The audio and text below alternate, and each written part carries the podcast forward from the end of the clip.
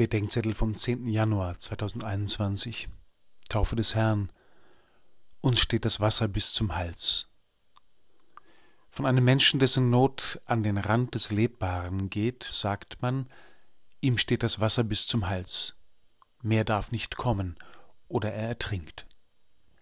Viele, die heute um ihr wirtschaftliches oder familiäres, körperliches oder psychisches Überleben kämpfen, könnten das sagen, mir steht das Wasser bis zum Hals. Auf alten Darstellungen der Taufe Jesu ist es Jesus, dem das Wasser bis zum Hals steht. Der Jordan wird hier zum Bild des Todes, auf dessen Grund die verblassten Gestalten der Verstorbenen anwesen.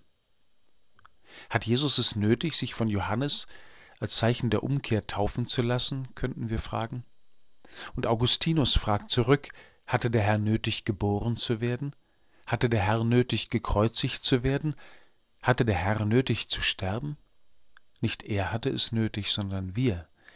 Jesus reiht sich ein in die Schlange der Menschen, denen das Wasser bis zum Hals steht, die zum Jordan kommen, weil sie spüren, dass es so nicht mehr weitergehen kann. Er geht ihren Weg mit bis ganz nach unten.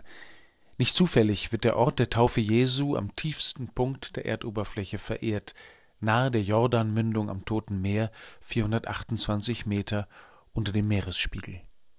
Weihnachten endet liturgisch an der tiefsten Stelle der Welt.